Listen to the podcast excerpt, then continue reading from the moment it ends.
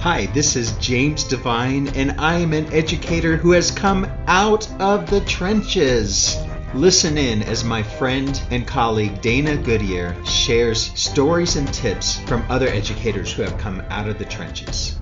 Welcome to the Out of the Trenches podcast. This is Dana Goodyear. Thanks for listening.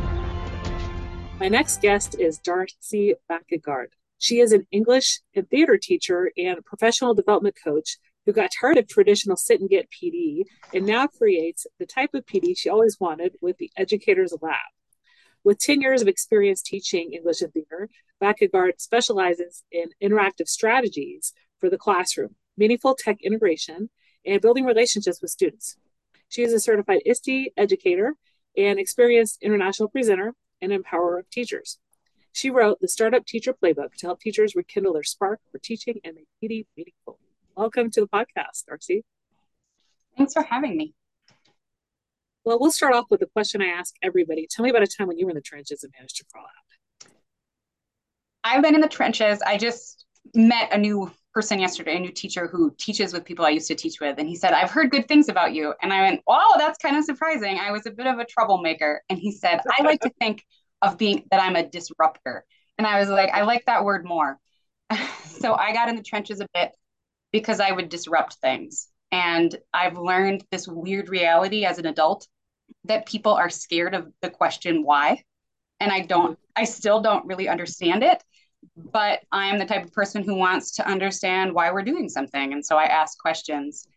And as I was teaching high school English with a team of 15 English teachers, I started to ask some questions. Why? Why do we only have four regular English classes and advanced English?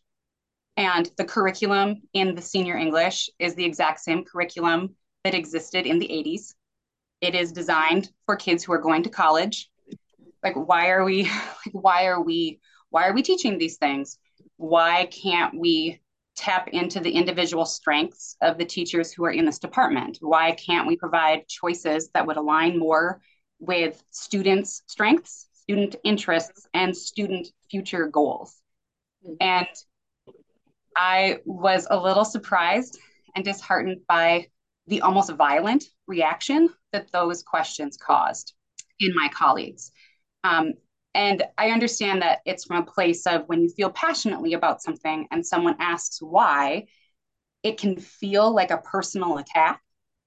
Yeah. Um, so I was very surprised at, uh, we were at a meeting, a, another colleague and I organized, we, we were trying to get it so that the other English electives that were already approved for um, extracurricular credit, for elective credit, we were trying to get those approved for graduation credit. And I'm talking about speeches like college comp, um, dual credit speech, debate. I mean, like these are really real world journalism, newspaper production, like all of these classes. And we went through, he and I went, we documented how the, all of these classes would meet all the Common Core standards. Like we could make it align with, we could do the same formative and summative assessment as the senior English team. And we brought it to a meeting with administration and a fellow English colleague at the meeting in front of administrators said, You're only doing this because you're selfish and you want to teach what you want to teach. Oh my. And in a meeting with the assistant superintendent of the district, two building principals, and multiple other English teachers, no one called her out on that. Yeah. Um, I had already shared that I was concerned about the fact that every single day there were kids coming to my English class who read at a fifth grade level, and I was making them read Beowulf. Like every hmm. single day, a child was sitting in my class, and I made him feel stupid. Not because I wanted to, I was trying to differentiate, I was trying to do things. But the reality is, I was not serving those kids, and I wanted yeah. to serve those kids. And she was right. I wanted the option of using some theater classes to do that. That's my passion. But um, so I had to look at this colleague and say, I'm a public school teacher. I, I'm a lot of things, but to say that I'm trying to change this because of my needs is really hurtful. And it was shortly after that that I decided to give up that fight. I was like, I can't be this pariah in the department. I can't do this. Like it's not. But every single day, I these three young men in particular who were so polite to me, they tried every day. And I'm telling you, every day I made those boys, those young men, feel stupid. Not intentionally, but because of what we were doing. And I tried to make it, but I was required to teach certain things because of the English, what the English department had to do. And yeah. so I gave it up. And then the following fall, we were at back to school PD, and we were in the mandatory suicide prevention workshop, like 25, 30 minute workshop. And I happened to be sitting right behind the colleague that he and I had been trying to get this moving. And they were talking about how every child needs a place to belong at school. Like we know that that is vital, that everyone has to connect and that everyone has to feel a sense of community. And I wrote him a note and I said, if we don't keep fighting for those kids who need something different, who else is yeah. going to fight for them? And I passed him. I mean, I was like a teenager and not a teenager in the back of the meeting, but I wrote that on a piece of paper and I handed it to Jeremy. And he wrote back and he said, You're right. We keep fighting. And so we did. And we kept fighting. And we were, we slowly got a few more people on board. Um, I'm sorry to say that m- not much changed at the time. Now, six yes. years later, I'm happy to report that some changes, basically the exact changes that he and I were fighting for, are starting to happen. And so mm-hmm. that's really exciting. Um, but he and I both left school to do yeah. other things, in part because of that fight. Um, so, on the one hand, it feels like I, I, lost that battle, and that's kind of true. But I feel yeah. like I won the war. That that that experience, I pulled myself out of the trench and just decided if if me fighting for these students isn't going to go anywhere here, and I'm going to be constrained here, I'm going to take this fight somewhere else. And I'm going to work with other teachers who are ready to fight this fight of supporting every learner in whatever capacity we can support them. No, I totally get the necessity of needing to stand up for your students and like being, you know, faced with challenges with teachers who want to, you know, do the same thing every year. Like you said, with the curriculum hasn't changed in 30 years. And um, you know, luckily you said they're starting to make changes, but like, you know, you're one of those disruptors in education, and not everybody wants that disruption. And it's like we need more disruptors in education. So let's talk about the Educators Lab. So you co-founded that uh, with Michelle. If you can talk a little bit about you know, what the Educators Lab does and what your passion is when you're helping teachers um, in the Educators Lab. Sure. Michelle and I, I'm a change consultant for education. So, based on that trench story, I want to spark, empower, enact change. And we in the Educators Lab believe, as the name implies, that teachers are in the best position to be sparking change in education. They're the people who can see what is and is not working for students. So the educators lab is based on this idea that educators need a creative space to be able to test ideas, try new things, and implement their solutions to improve teaching and learning. And we work with organizations, with districts, by hosting our own workshops, by um, conducting book studies, whatever capacity we can help facilitate and consult in we work to create the environment where teachers are empowered and respected enough to do that, that they're given the space, the time, and then some structure that we've developed through trying this in a lot of different iterations in with a lot of different teachers. We've figured out a few things that work a little bit better than others.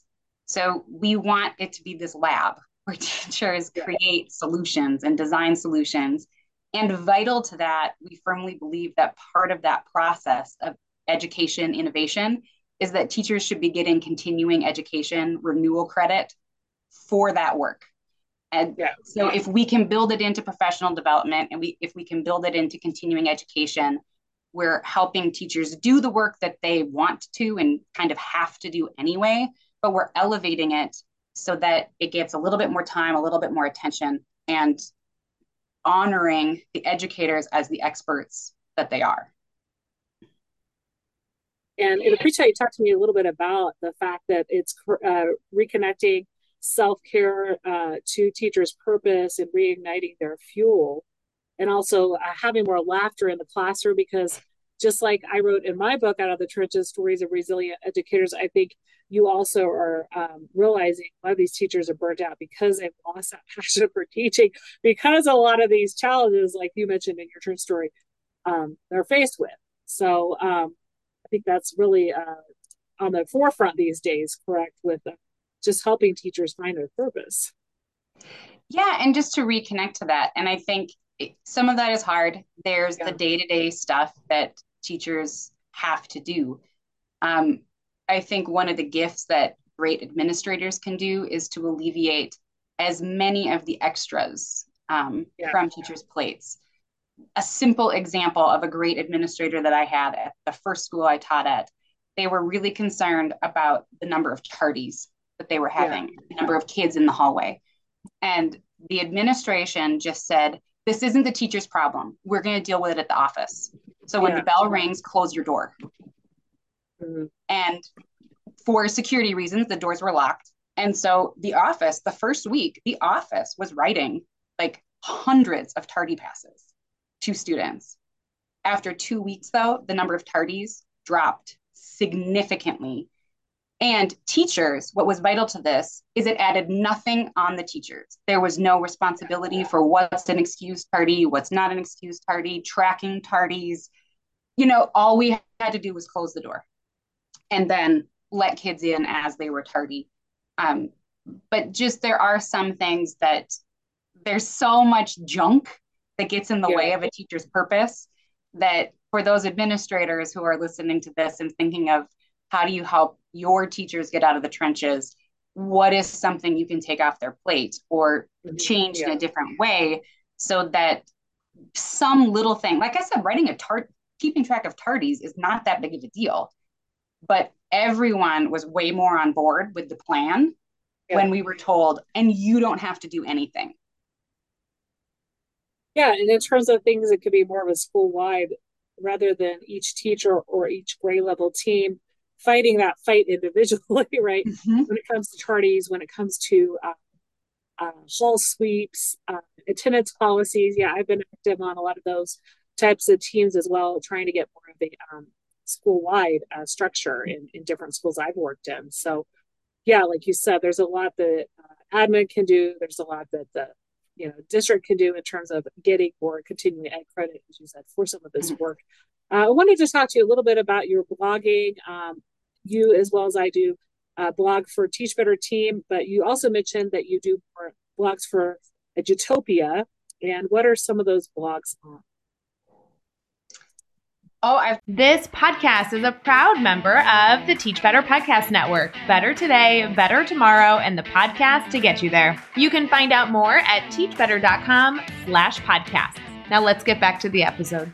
Done a couple on tech integration, um, specifically one tech tool that I used to flip how to do speeches. Um, okay. So it was just one of those like very practical. So I've done a couple based on being a teacher in the classroom. So, um, interactive discussion strategies that I have found to work, um, tech tools that I found to help make um, presentation week. I got sick of it being a week of speeches and like it was eight minutes, five to eight minutes of activity, one kid at a time, and a zone out week for everyone else the rest of the week. That didn't sit well with me. So I used a tech tool to flip that a little bit and to elevate our conversations about speech I wrote one about the gifts that administration can bring. And I was just reflecting, it was one of those that just, I was reflecting on some of the amazing administrators that I've had and wrote about the gifts that administrators can can bring into their teacher. And that was a couple years ago. Now I would argue everything that I wrote about would help the connect teacher connect to their purpose to their joy, yeah. to what they're doing. They're gifts that you can give your educators. So that's out there. Um, most recently, I wrote about making more effective book studies. I've been involved as a participant and as an author guest in a lot of different book studies and have gotten to witness varying levels of in of how much t- teachers actually interact, um, varying sure. levels of implementation, just varying depths of, of book studies. And so I put together some recommendations for what I think can help elevate a basic book study into a richer, more dynamic, and ultimately more um, fruitful process for educators and therefore for students. I mean, ultimately, everything I write about is, uh, yes, I'm really connected about teacher joy and purpose, but the trickle down, and I know, I, I mean, I know that's a horrible thing to talk about, but the the trickle down joy from joy is that students have a more joyful learning experience and are more engaged. Um, I was just talking to someone this morning. We were talking about how if you talk to a group of English teachers, they'll say, oh, well, this book is the only book that kids connect with. And another teacher will say, no, no, no, no, no. This book is the only book that they connect with. The other books, like, they don't care about. and when you hammer down into it, it's because those books are those individual teachers' favorite books. Yeah. They love those books. And therefore, they love teaching those books. And therefore, their students love those books. So, like, we create this self fulfilling um, conversation that when we love what we do and model joy and passion and excitement in what we're doing, it doesn't guarantee buy in, but it certainly increases the likelihood of it. Yeah, yeah. You said that um, a lot of what you talk about when you talk about purposeful problem solving, um, you know, finding your passion mm-hmm. as a teacher, it connects to what you write in the startup teacher playbook. So um, what can a teacher maybe who's looking for uh, some new strategies for their classroom as we wrap up the 22 23 school year and think towards next year what can uh, some teachers find uh, in your book um, that can help them maybe plan a little differently maybe work with uh, their team a little differently and not be so confined to that structure i think one thing is taking a little bit of time to reflect I know we yeah. talk about that all the time, and time is really, really hard, but we will cultivate what we choose to see. And so, yeah. as you are going, if there's a joyful moment, start a post it stack of joy, right? And start capturing what brought joy and just start choosing to see the joy in things. So, one, that's going to help your mental health, but there's a purpose in this. As you go through, you can go back and reflect on those post its and start identifying what are some common trends what are the yeah. things that really spark and connect for you as a teacher and for your students and also kind of reflect where are areas in the day in the year that are light on joy that things aren't connected that things aren't as great as you would like them to be and identify a couple i hate to use the word problem but michelle and i talk in the book and both believe this firmly a problem is just a possibility waiting to happen, right? So identify some of those problem areas, those challenges, and use that to guide your next professional learning experience. To do a self inquiry project, to organize your own book club. If you identify something that's not working, and this is where my article on purpose driven PD comes in, identify something that's not working and then seek out PD that would help alleviate that. Something as simple as a podcast that you could listen to to give you ideas on that challenge. Seek out some articles from Teach Better, from Edutopia, from wherever. Gather a little bit of information and then design something new. Um, I have a whole online course called the Personalized PD Challenge. And everything is available for free at the Educators Lab. It walks you through the design process of taking a problem, identifying something that's not working through designing a solution to it. And embedded in there is a little bit of self care, a little bit of gratitude, a little bit of reflection. But the goal is that from start to finish, you identify a problem, challenge, you turn that into a possibility, and you end with a finished product ready for you to take into the classroom. Mm-hmm and it's something that I have approved for professional development, continuing education credit through some of the universities here in North Dakota. So there is the option for someone to do that design process, get a university credit for that. And so you have your credit that you need for your teaching certificate for lane changes, whatever, but you also have this finished product that came about just through some prompts, through a little bit of online coaching from me. Um, the credit obviously is extra. You have to pay for the university thing. But the videos, the steps, the resources are all available on YouTube and on Educators Lab for free for someone to walk through if they don't care about the credit and they just want that process. In the I'll same way, yeah. oh, say sorry. I'll make sure to link that in the in the show notes so people can access that.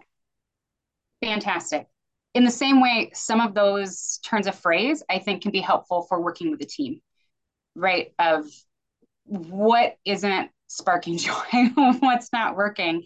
And even if it's something little, it's amazing how a small irritation, I mean, but this is all part of so many folks' tales and things, right? That this small irritation ends up causing a big problem. And if we can remove this tiny thorn, it actually can release something. So a friend of mine always says, first we vent and then we yeah. reinvent, right? So it's good to get some of those little things out. That's part of the human condition. Get them out.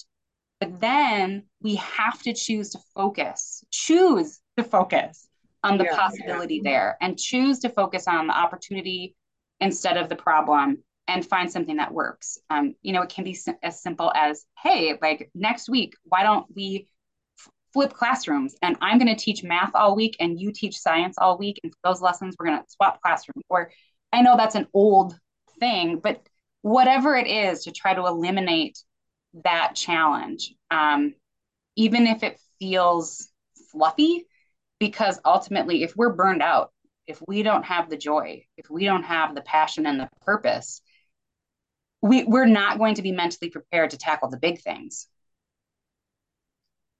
No, I totally get that. And like taking a course where you can reflect on some of those things and, you know, walking through, um, you know, the lesson process, the design process, uh, if it's something your school's starting to look at or something you want to learn more about, uh, definitely, especially getting those university credits help a lot. So uh, thanks for sharing that. I also wanted to talk about the ISTE Certified Educator um, piece. Um, I've had a few guests on that have either Google or ISTE uh, Certified Educator status. So tell me, like, what you did to get that, and also you are presenting at ISTE this summer. So mm-hmm. talk about what you're presenting on. Sure. The process was pretty intense. Actually, I'm glad that I was working in a professional development capacity at the time. Um, but I was sad that I wasn't in the classroom because part of the process is developing a portfolio to show that you understand all the ISTE standards. And you have to have these artifacts and show all these things. So I designed quite a few things for the English classroom that I haven't gotten to use because I yeah. designed them as part of the certification. So I've been sharing them with colleagues. So if you happen to be an English teacher and you're interested in a multimedia self exploratory type course, I have an entire syllabus like outlined and like a whole bunch of resources that I've developed and I think would be awesome. Um, but I haven't gotten to do, but it's sitting in my ISTE portfolio.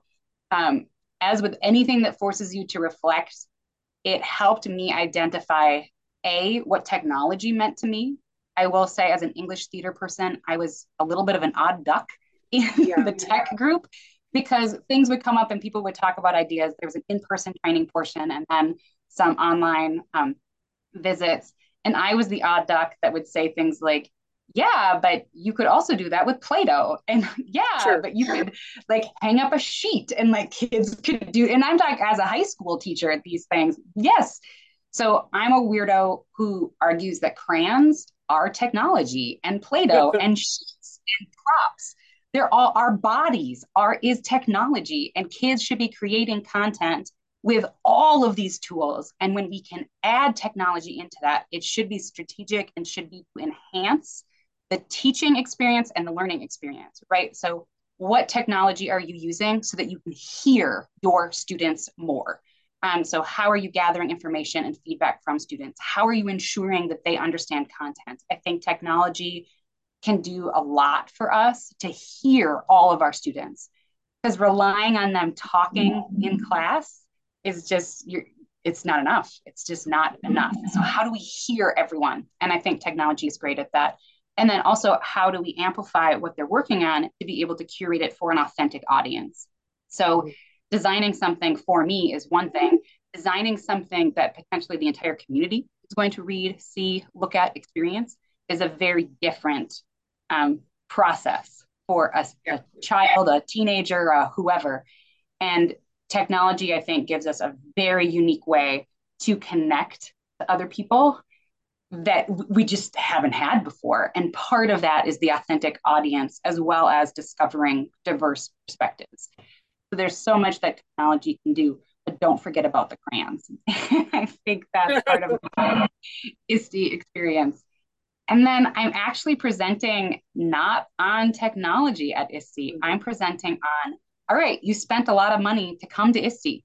How are you going to ensure that some of the ideas that you're generate that you're getting you're getting all of this inspiration how are you going to help ensure that some of this inspiration actually is implemented in your classroom so we'll take a little bit of time to think about some of those joys and frustrations to capture some of the existent learning and to try to set a course for ISTE discovery that as I'm trying to, because there's so much at ISTE, you can't do everything. You can't, there is so much content that um, I always talk about museum headaches. I don't know if I'm the only person who gets this.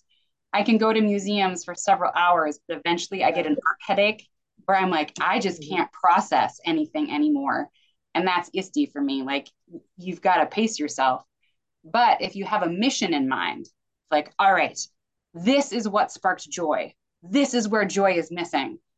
And now I'm on a mission to find tech tools, strategies, ideas that can help me turn this problem into a possibility in my classroom.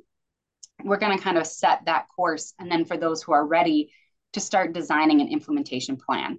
And if they're not quite ready to design, to at least provide the structure so that as you're flying home, as you're th- sitting in the hotel room with a few minutes of downtime, you can capture some of that inspiration. Maybe not all of it, um, but I can't tell you the number of times that I've been at a conference and been like, oh my God, I have the best idea. I'll never forget this idea. And then the next day, no recollection of what that sure. idea is, other than it was great. I can't remember all what I was thinking of. So I, I hate that feeling and want people to leave ISTE to some extent with their money's worth of like get your money's worth out of ISTE, have a plan, have a purpose, and then be able to implement this so that our kids get the best. And what are the dates of ISTE 23? Oh, it's in June, but around in the 20s. I have to look at a calendar here. Um, I believe it's the week of would it be the week of the 25th 26th 27th okay okay i believe. Yeah i'll insert the link to the conference in the show notes. Yeah Great. i figured it was maybe july but that's yeah a little bit earlier. So people have time they're off you know they can think about their um, planning for next year and you know they can digest what they're learning at a big conference like that because they're still off Exactly. Right. So you have most of most people have the month of July to be yeah. off. But yeah, ISTE is the 25th, that week of June 25th. Um, and yeah. I'm presenting on the 26th. Okay. And okay. Um, yeah, I'm excited for that and to hopefully help more people get them to maximize their time at ISTE and really help more students with it. Yeah, yeah. Well, we've talked a lot about your book, The Startup Teacher Playbook, some of your experience um, uh, teaching English and uh, your trench story, and also other writing that you've done. Out of everything we talked about on the podcast today, what's one thing you'd like listeners to remember? That it's okay to ditch what isn't joyful. Mm-hmm. And some of the things that aren't joyful are, you know, no fun. And unfortunately, you have to do them right? And yeah. I remember doing some of those forms and things that we had to fill out with seniors. And I would be in front of the classroom and say, All right, I'm going to be honest. This is boring. This is a little yeah. stupid. But guess what? We got to do it. it's like our taxes. Yeah. We got to do them. So we're going to suck it up. We're going to do it fast. We're going to get over with. And then we're going to celebrate by doing something cool. So I was pretty transparent with seniors of sometimes I would say to them, I honestly don't even know what this is for. I asked for it. We're going to do it because we're team players and we're going to cross this off our to do list and get it over with.